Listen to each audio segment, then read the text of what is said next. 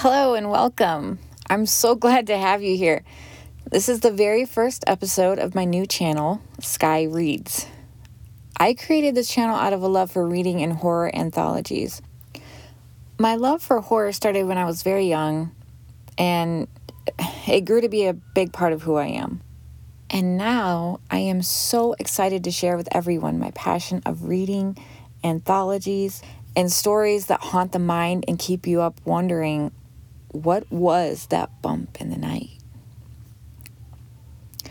My first story is written by author Christian Wallis. I really like this story because it takes us somewhere many of us have been curious about and have felt we wanted to explore an old abandoned bunker.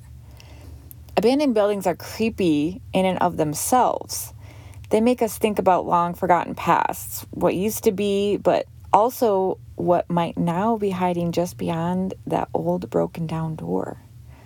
So, without further ado, here is I Found the Bunker of a Prepper Family Who Went Missing Three Years Ago by Christian Wallis and narrated by Skye Reads.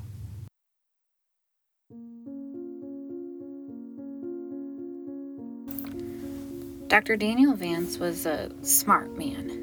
Too smart for his own good, maybe. 40 years old, a lecturer in fluid dynamics with a mind made of shapes and numbers.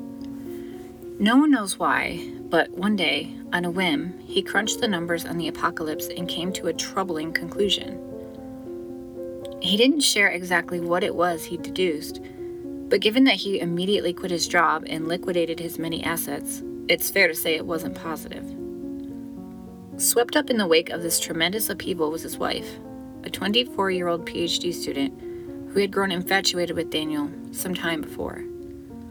She loved the strange bear of a man who could just as easily build a log cabin as he could explain the idiosyncrasies of an asteroid's orbit. Speaking to Daniel always left you with the profound impression he was right. So, when he told her what he wanted to do, she agreed. Fifteen years and five children later, the Vances were living in the distant woods just beyond my hometown. They were enigmatic, richer than the Pope, and extremely serious about their prepper lifestyle. But they were also funny, easygoing, and incredibly compelling to speak to. Larger than life survivalists who swept into town with bizarre requests that thrilled local businesses. Vast quantities of cement, iron, lead, and steel were all shipped through the remote mountains so that the Vances could build their shelter. The advanced methods they used to keep it secret were legendary.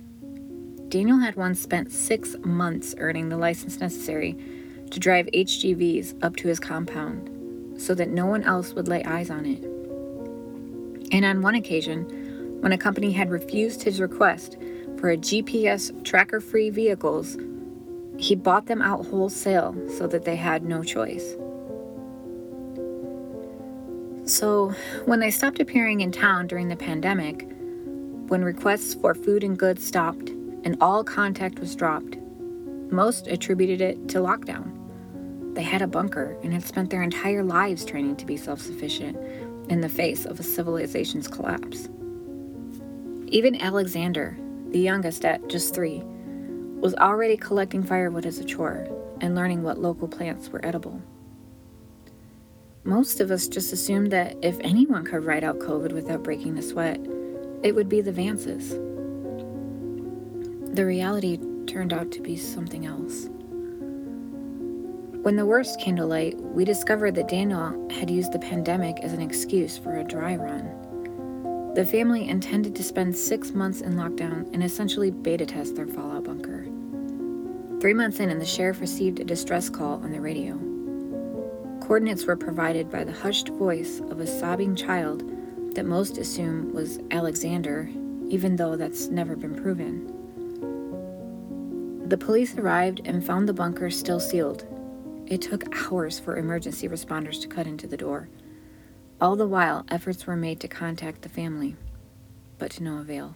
Once inside, police were left dumbfounded. There was no one to be rescued. No bodies, no survivors.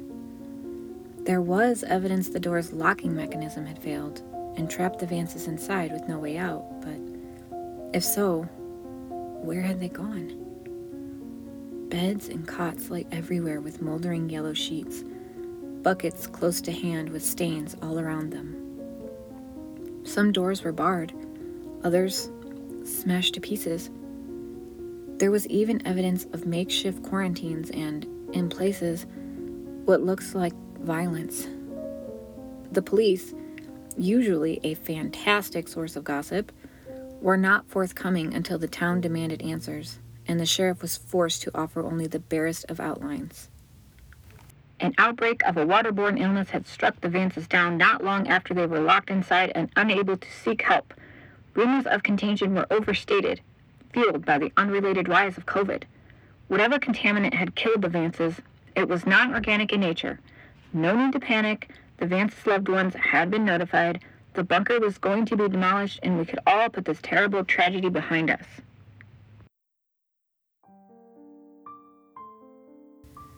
Of course, we still had questions. A thousand of them. Why hadn't the family called for help? They had radios, computers, smartphones too. They were survivalists, not Amish.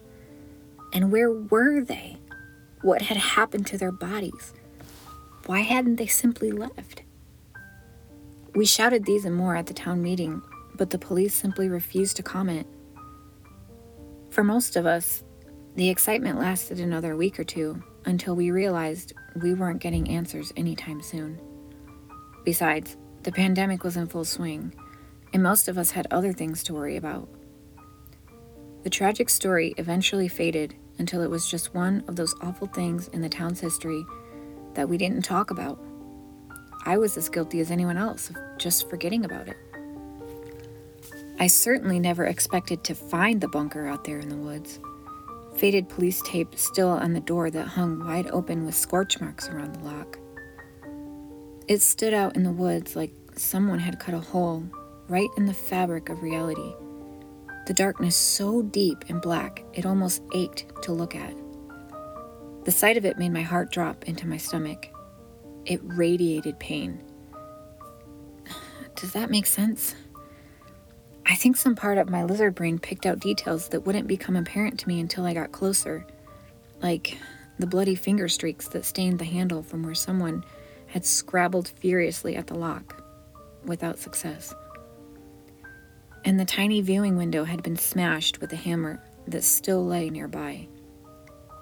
I needed only to glimpse it to imagine the family taking turns to stand there and scream into the woods, desperate for rescue. Under any other circumstances, I would have run.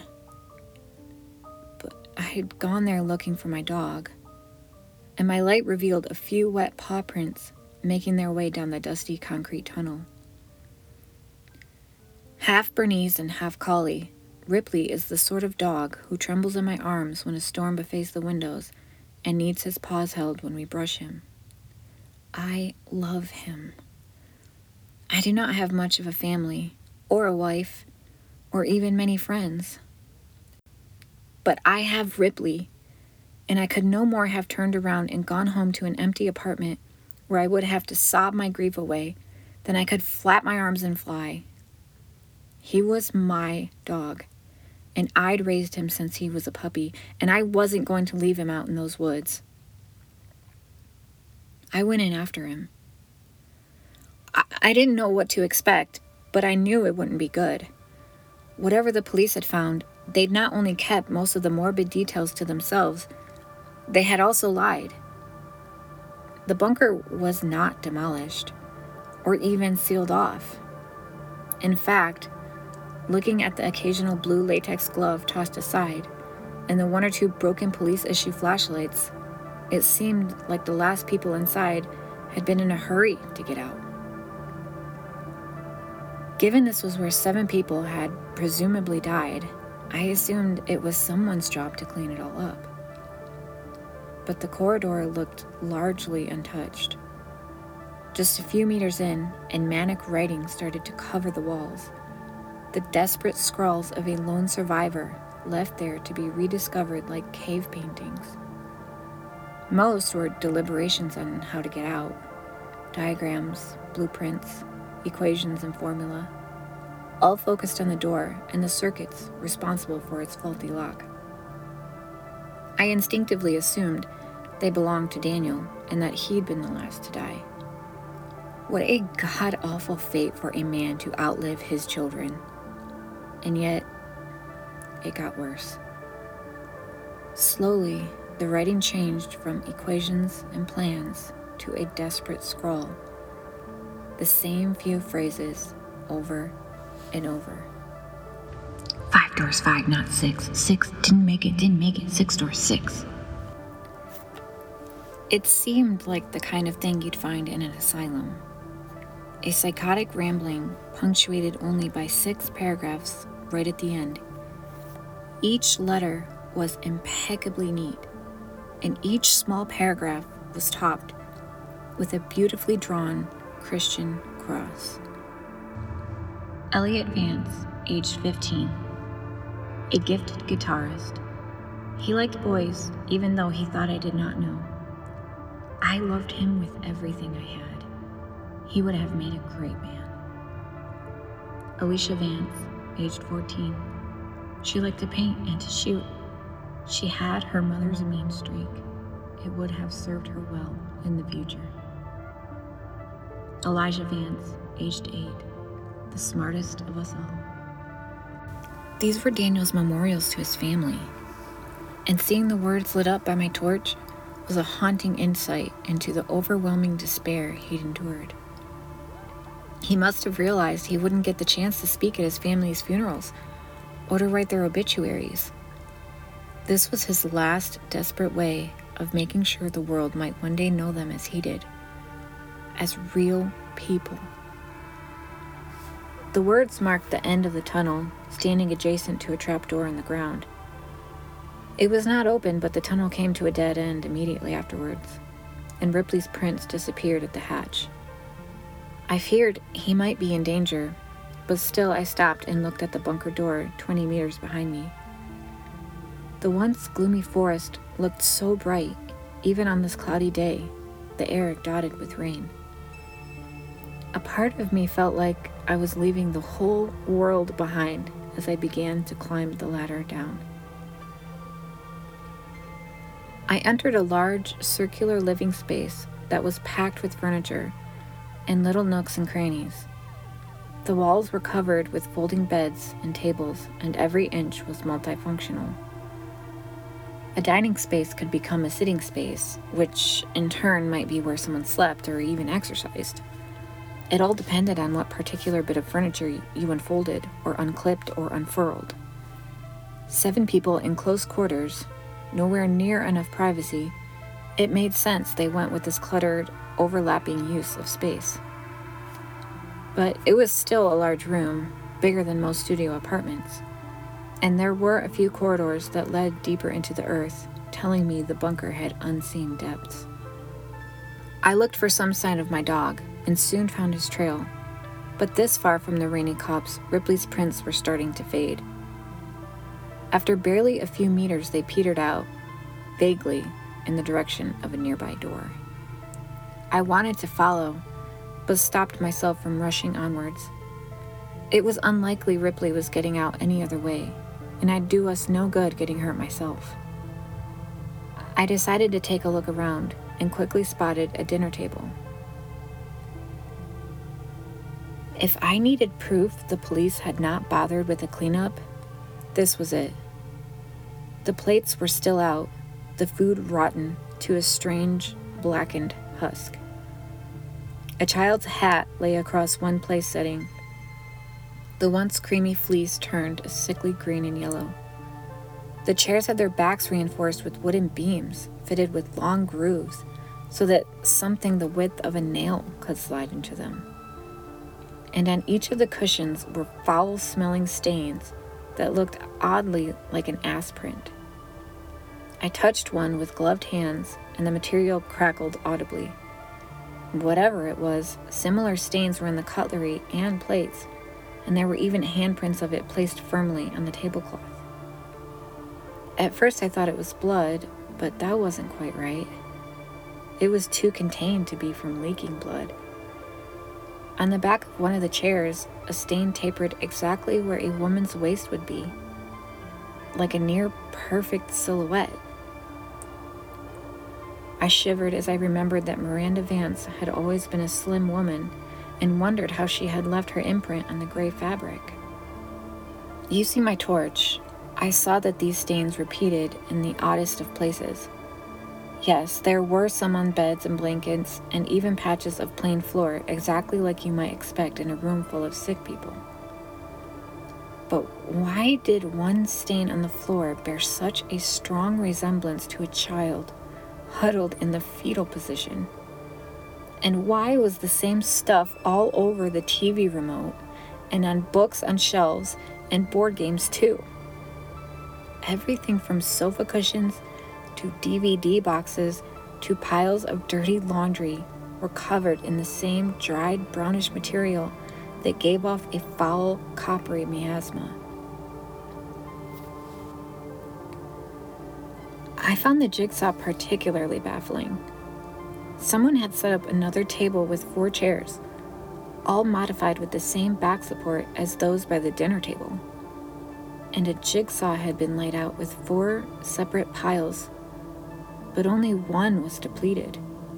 The rest looked largely untouched, almost like someone had portioned out pieces for three other people who had absolutely no interest in going along with it.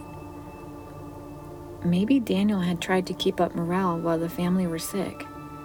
God help me, if that were true, I couldn't help but imagine the poor man sat there with his loved ones close to death, desperately trying to encourage them to click their own pieces into place while they faded in and out of consciousness. Something about that room emanated madness, and the longer I stayed down there, flicking the bright disk of light of my torch from one detail to another, the more I wanted to leave. One door had wooden beams nailed across it. One sofa had been partially disassembled. Multiple beds had been burned. And all the light bulbs had been removed and put in a box on the kitchen countertop. Looking up at the ceiling, I finally had some insight into why the police were so confident the Vances had not survived despite never finding their bodies. Someone had jammed a human finger into one of the empty sockets, almost like they'd expected it to glow with the flick of a switch. What was it about this place that had caused the police to leave and never return? Not to even take that finger and test it for signs of illness or even just to confirm who it belonged to. I decided it was time to hurry up and find my dog. People had died in that place, and while I'm not superstitious, I can't be the only skeptic who has done the calculations in his head and realized it costs nothing to be respectful of ghosts. That bunker was cramped, terrifying, and the air stank so bad I started to worry I'd get sick myself. It served no one any good to linger but I'd be damned if I'd just walk away and leave Ripley to rot down there. It's not like he could climb a ladder and get out on his own. Even if I wasn't entirely sure how he'd gotten down there in the first place. Summoning what little bravery I had left, I called out and broke the silence. Something which felt like a terrible taboo in that god awful place, like screaming in a graveyard. Ripley! I waited and hoped to hell I'd hear the pitter patter of his paws. But for the longest of moments, there was only the kind of silence that makes you wonder if someone or something in the darkness is holding its breath, trying to look like just another patch of nothing. Biding its time until you finally turn around and show it your back. The TV came on with a blurt of white noise that was so loud and so sudden I cried, threw my arms up, and nearly fell backwards onto a rolled out sleeping bag that looked like it had spent a week in the sewer. By the time I realized what had caused the noise, I could already hear a tinny rendition of Daniel Vance's voice. I realize the issue here. I need to emphasize just how little I understand anything that's. I frowned at the screen as I approached. It showed a greenish infrared view of the bunker with Daniel up front and the dinner table behind him. It was grainy and hard to see, but I could clearly tell that his family were sitting in those chairs. Miranda was the first to fall ill. Looking back, it makes perfect sense. Miranda often went into storage to fetch food for cooking, and we found it behind one of the refrigerators. So that's. Ah, shit! One of the figures in the background slumped onto the table with a loud clank and sent a plate spinning off onto the ground. Shit, shit, shit. Daniel muttered as he got up and grabbed the woman by the shoulders and sat her upright. Miranda never did like my cooking. He snorted a laugh as he fussed with something at the back of the chair. The rods are much better than tape. All those hours spent taping them upright to the chairs never worked. But the rods, they fit right into the spine, and with a little modification, I can just slot them into the chairs. That way, everyone is able to join in for dinner. I'm working on something similar for family game night. Daniel wandered over to the camera, and with a grin, he lifted it from the tripod and scanned it the dinner table. What I saw nearly made me drop my torch. His family were long dead. Gaunt faces, missing noses, lips that had receded to reveal awful grins. These were corpses, plain as day, even when viewed through such a low resolution image. The only thing that made them seem remotely alive was the way their eyes still reflected the infrared back so that they glowed in the dark. And yet Daniel seemed oblivious to it all. He tousled Elliot's hair, kissed his wife on the cheek, run a hand across one young girl's shoulder. He even picked the young Alexander up from his high chair, and I assume he coddled him. I don't know for sure because I looked away, unwilling to see the poor boy up close. Eyes averted from the screen, I couldn't help but pan my torch across to that same dinner table and shiver as I finally realized what all those stains were. Not quite blood, but close. Liquefying flesh. Left alone for months, Daniel had not put his family's bodies to rest. Instead, he had moved them around from place to place and puppeted them, living life as if nothing had really changed. Looking at where those stains had settled, I saw a clear pattern emerge. He had put them to bed. He had set them dinner. He had propped them up to watch TV or gave them their favorite books. They even sat there as lifeless husks while Daniel waited for them to complete a fucking jigsaw. The idea horrified me to my core. Back to work. Obviously not part of the original designs. No room on the other side, not on the blueprints. Elliot didn't believe me, and why would he? I made every inch of this place, but I did not install that door in storage on the bottom level. I checked the cameras, and some of the photos I took during the build in the wall is just blank. But the door is there now, and it must lead somewhere. I don't know when or why it opens, but it does, and the next time, I will be ready. Because I have to know what's on the other side, and why it did this to us. Alone down here, often all asleep at once. Anything could have slit our throats and been done with it, but it didn't. It took its time, and I have to know why. It took our radios and computers and phones, one by one none of us noticing until it was far too late. I kept telling the kids they needed to take better care of their things, and even as they complained, I just assumed the phones were lying behind some shelf. Where else could they go in a locked bunker? But it wasn't the children at all. Looking back, there are so many signs. Who kept taking away the lights? Who kept draining the batteries in our torches? How long did we live with it before we finally realized we weren't alone? Was it here every step of the way?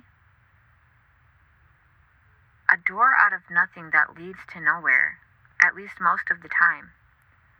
Because I know for a fact it does not always open onto a blank wall. There is something behind it. I can hear it shuffling around in there. Wet breath rattling in its lungs. A horrible sound I hear roaming these halls when it thinks I'm asleep. I listened to Daniel, fascinated by this strangely compelling rant when movement caught my eye. An infrared camera running in the dark, its image a roiling mess of uniform noise. What was it I'd seen? I paused the tape and rewound. Squinting, I saw two pinpricks of light in the darkness just over Daniel's shoulder. Slowly, the image resolved itself in my mind. I knew what I was seeing, and it turned my blood to ice. Miranda Vance had turned her head and her lifeless eyes glowed as she fixed them on the back of Daniel's head. Not even any point leaving at this stage. That door is giving off enough radiation to, well, to kill a family of seven. But if none of us had touched it, being in the same room is risky, but not lethal. But given how sick we've become, it's pretty obvious our curiosity got the better of us, one by one, and we all got too close. Or maybe not. Maybe that thing on the other side came through and did this. I don't even. Wait. What was that? Daniel turned and the camera stopped recording. The image it froze on was of a lone man, bright as a star in the camera's lens, facing off against unknowable darkness, broken only by six pairs of white, glowing eyes.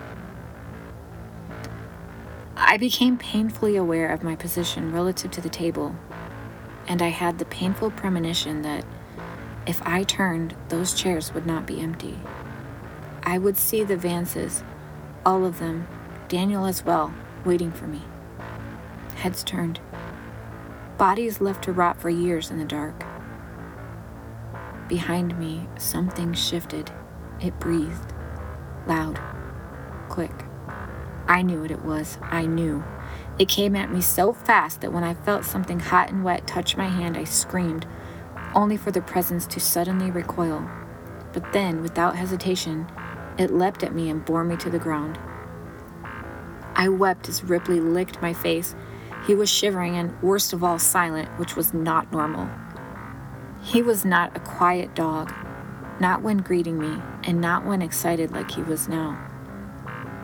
But whatever he'd seen down here, he clung to me and dug his paws into my shoulders like he wanted to be cradled over the shoulder, something he has been too big to do for years. Oh, you fucking idiot, I cooed in a soft whisper, and even in the dark I could feel his tail wagging. Joking aside, I felt nothing but relief at finding him. Let's get the hell out of here. I picked him up, straining a little under the weight, but refusing to give in to tired muscles, and made for the ladder. It wasn't easy climbing the three or four rungs to the hatch, but I managed it and gave the hatch a shove. First one hand, then two. Again and again with everything I had, but still, that hatch refused to budge. Shit! I cried while pounding at it with my fists, but all I achieved was a sore wrist. The hatch had jammed when, somehow, the handle had been snapped clean off. Now I'd need a pair of pliers or something to cut through the metal bar, locking it shut. My fingers couldn't move, nor could I brute force the hatch open. The metal bar was an inch thick, and at the very least, I'd need some tools to get at it from this side.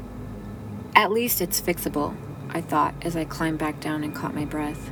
On one wall, I noticed a simple diagram of the bunker made in chalk. It had three floors. The bottom was storage. Daniel had mentioned that before, and I noticed that he had drawn through it a large red X, and the top floor was labeled quarters, where I stood now. But the middle floor was labeled workshops, and it was there I realized that I'd find what I needed. There was one door that opened onto a concrete stairwell, and standing at the top, I shone my light down the spiraling guardrails, unsure of what it was I hoped to see. There was only harsh shadows and the sense of something foul rising up on the air. A smell that tickled my throat and burned a little in my lungs. Had the police even gone down this far? Had they seen what I'd seen on that TV and just left? Somehow, I thought it was unlikely that it had been enough to send the entire sheriff's department running. So, was it something else that had done it? Something that had been enough to terrify dozens of armed men. Something that was almost definitely down there. The door. I went down quietly, at first, I considered leaving Ripley behind, but after losing him the first time, I decided I'd rather risk it just to know that he was right next to me. Besides, he was being quieter than I was, and I didn't feel much like going down those stairs on my own. He accompanied me with only the quiet click clack of his paws on concrete, a sound I found deeply comforting, as I barely managed to keep my torch from shaking in my hand and my breathing steady down one floor, and I found the workshop exactly as you might expect a large space filled with generators and fuel and water tanks and boilers and heaters and pretty much anything and everything that you'd need to survive, but which you couldn't put outside due to fallout. Wires, pipes, and tubes ran from one end of the room to the other, and even years later, most of the machinery still hummed in the pitch black emptiness, an idea I found deeply unsettling. Taking one look at that strange tangle of harsh shapes and industrial figures looming out of the walls and floor, I shivered and looked around. Quickly finding a small area Daniel had cordoned off for his own use.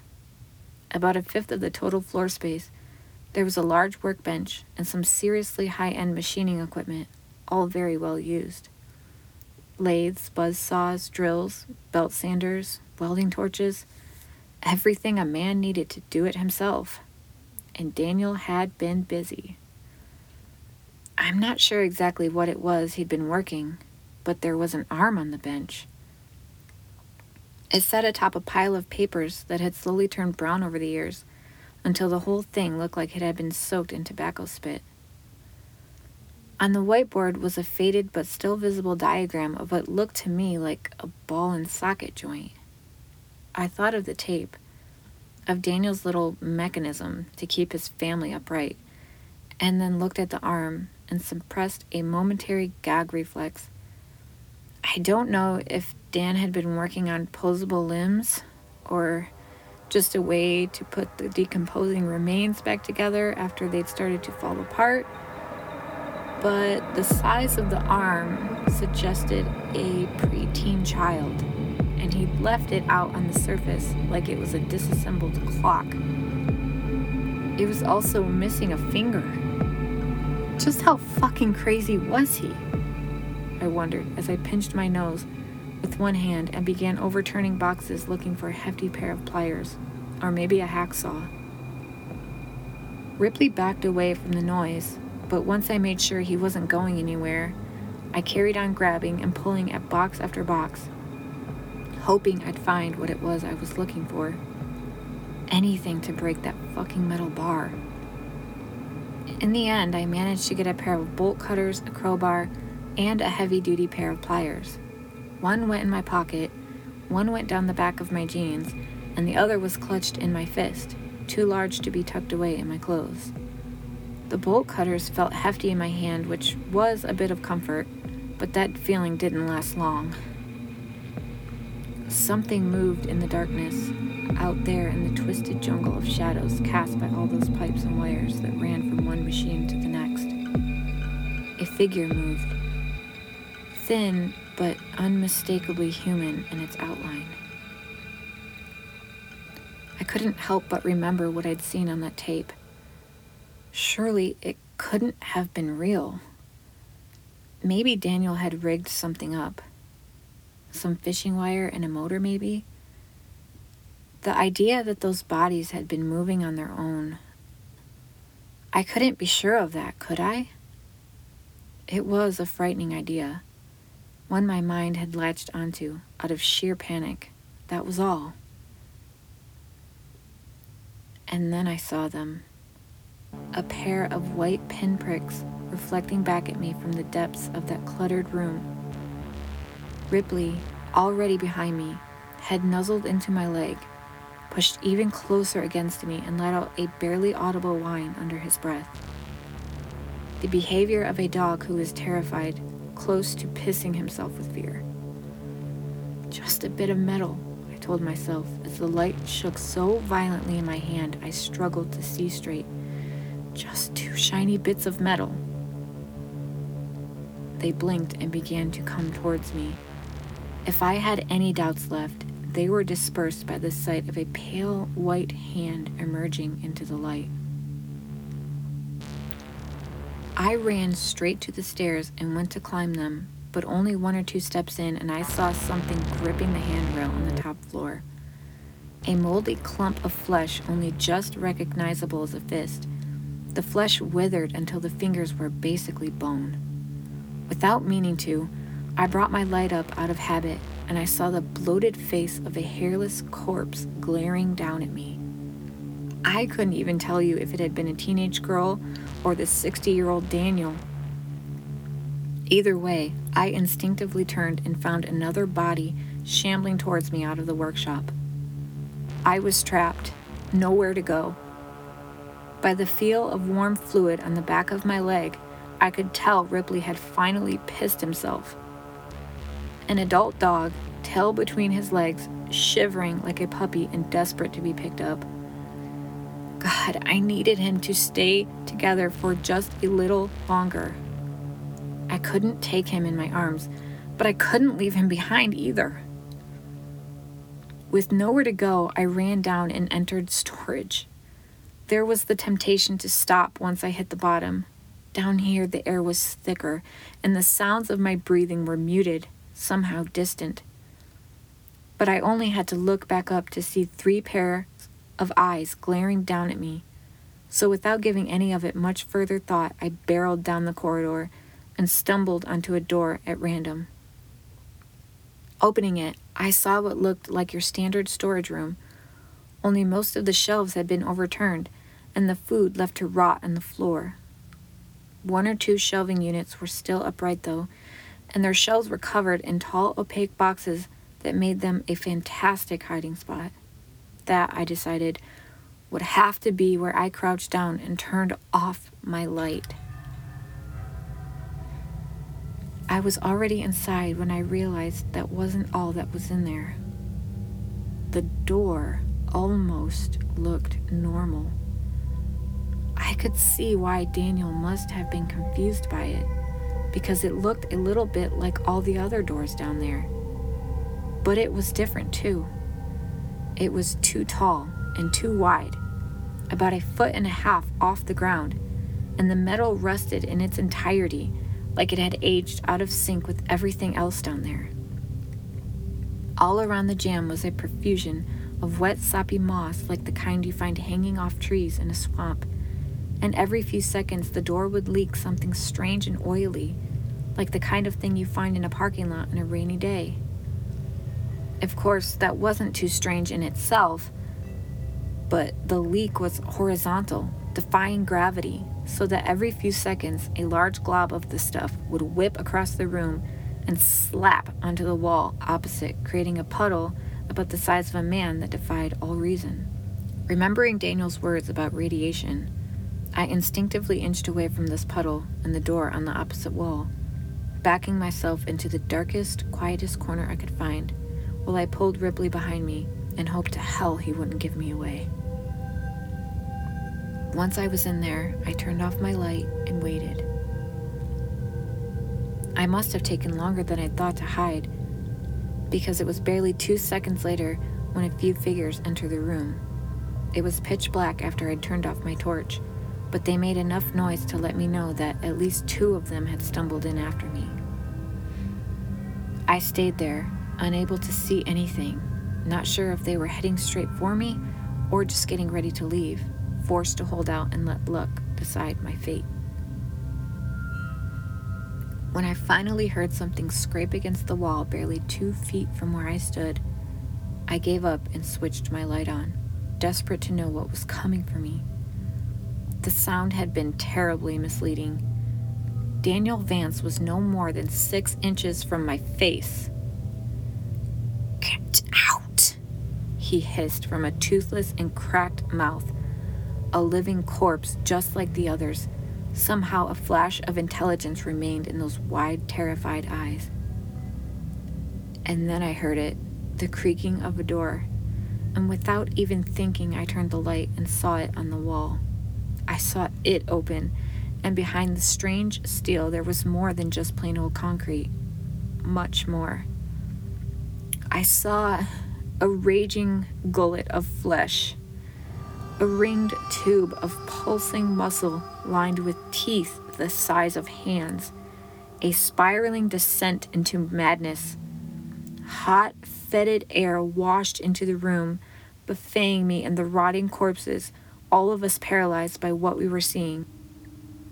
Even if, for most of it, the figures besides Daniel and myself, they didn't have eyes to see with. Fuck? I muttered, unable to take my eyes away from the flesh tube beyond that doorway. It's coming, Daniel whispered as he grabbed me with one fist and hurled me out of the room. I hit the floor and skidded along a slick fluid left by the Vance's footprints, the smell of which turned my stomach. Perhaps the worst detail was that it was cold. I don't know why. I just expected whatever oozed off them to be feverishly hot. But it wasn't. It soaked my shirt like I'd fallen into a muddy puddle. It's coming. This voice wasn't Daniel's. I couldn't say for sure, but it sounded like a child's whisper. One by one, the bodies shuffled over to the open door and knelt before it. I don't know why, but I got the impression the others had lost pretty much everything left of their minds. But Daniel remained aware. He looked back at me once more and spoke before he pressed his head to the floor in supplication with the others. The only thing we did wrong was being here for it to torture. It didn't need a reason, just an opportunity. Leave. It won't let us go. It won't even let us die. And if it catches you, it won't let you go either. His forehead kissed the dirt. And then something reached through the door and gripped his head in its palm the way you or I might pick up an apple. In full panic, I ran over and grabbed my dog and the bolt cutters, and I ran like my legs were pistons. Machines whose signals of exhaustion and fatigue could not slow me down or cause me to fall. I had to move. I had to leave. The hand that had grabbed Daniel, the sight of it flushed my mind clean like some kind of enema. It hurt to see the image replay in my mind, but there was nothing else in my head echoing around except the sight of fingers with one too many knuckles and nails as large as smartphones. I reached the top floor and nearly collapsed from breathlessness, but I wouldn't let myself stay down for long. I crawled over to the ladder and climbed up and immediately went to work trying to cut the metal lock. It was hell with just one hand, the other clinging to the torch that I kept frantically pointing at the door behind me and it wasn't long before I fumbled one too many times and dropped my only source of light. No, no, no, no, no. I mewed, but there was no time to look for it. I had to get out, and I had to get out fast. I couldn't see, but I was sure I could hear something climbing up those stairs. Not the steady thump thump of human feet. No, this was different. This was a rapid pitter patter of a spider, maybe, something with hundreds of feet or hands, or God knows what, skittering along the floor and walls and ceiling, pulling itself along with a body whose mere shape would offend God. Using all my strength, I leaned hard on the bolt cutters, and at last the bolt gave. I threw the hatch open and got just enough ambient light to see Ripley hovering at the bottom of the ladder, growling ineffectually at the doorway. I crouched down, scooped him up, and fled up the ladder so quickly that my muscles turned to jelly at the top and I fell over onto my hands and knees. But still, I was out. The long corridor covered in writing was ahead of me, and at the very end, a doorway capped now by the tired blue light of a full moon. Ripley needed no encouragement. He whipped down the corridor with canine speed, and I followed at a broken and stumbling crawl, eventually shouldering past the open door and collapsing onto the forest floor.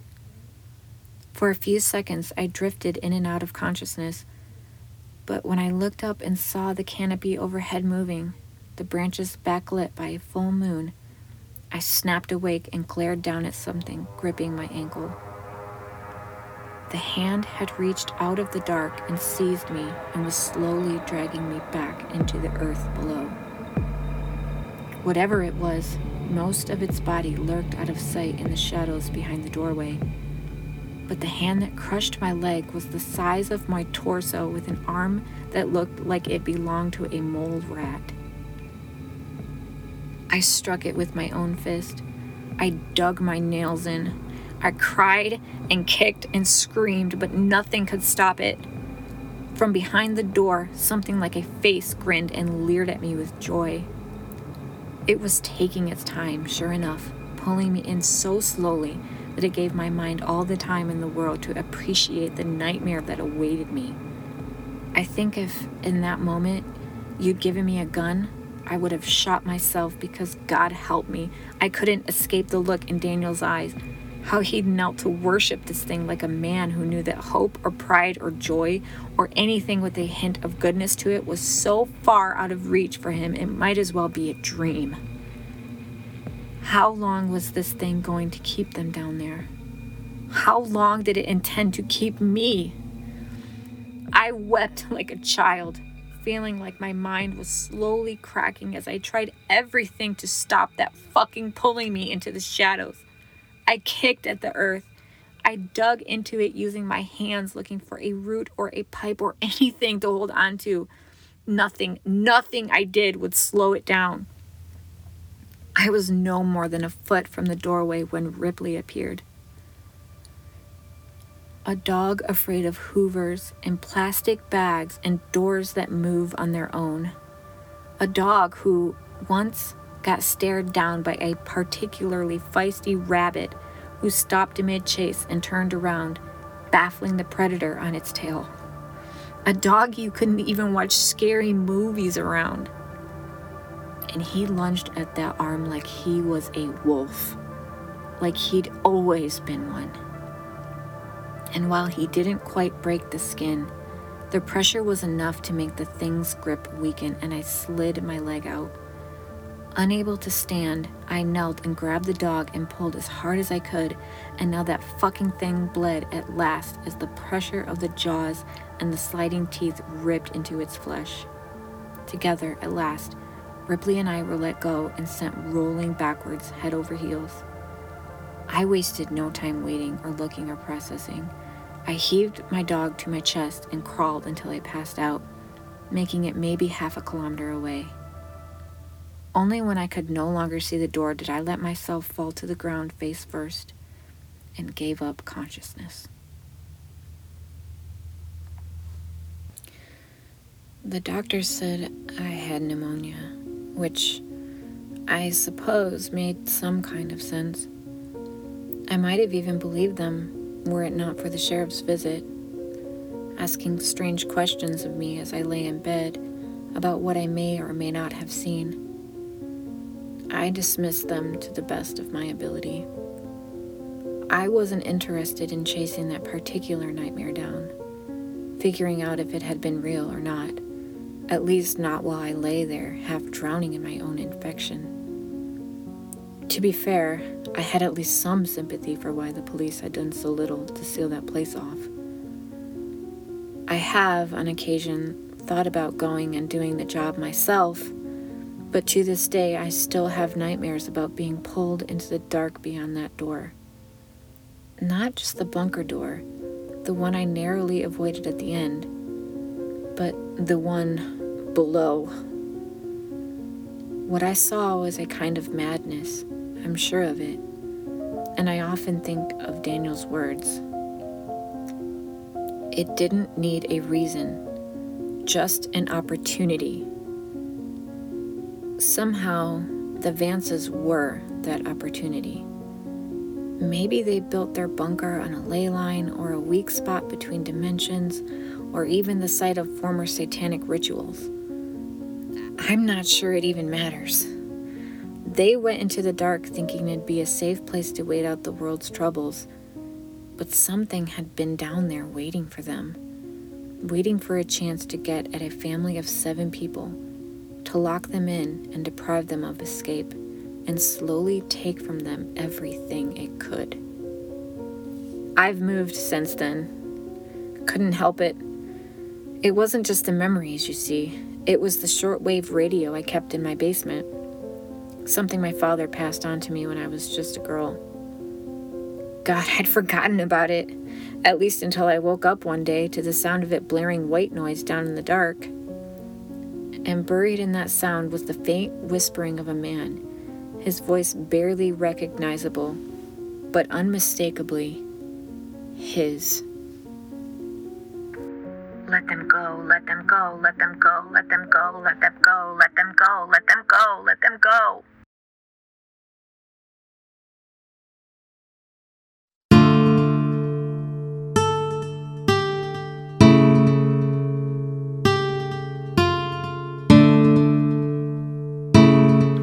That'll be it for this week, listener. Once again, I'd like to thank you for joining me, and I look forward to reading for you next time. Take care, and until then,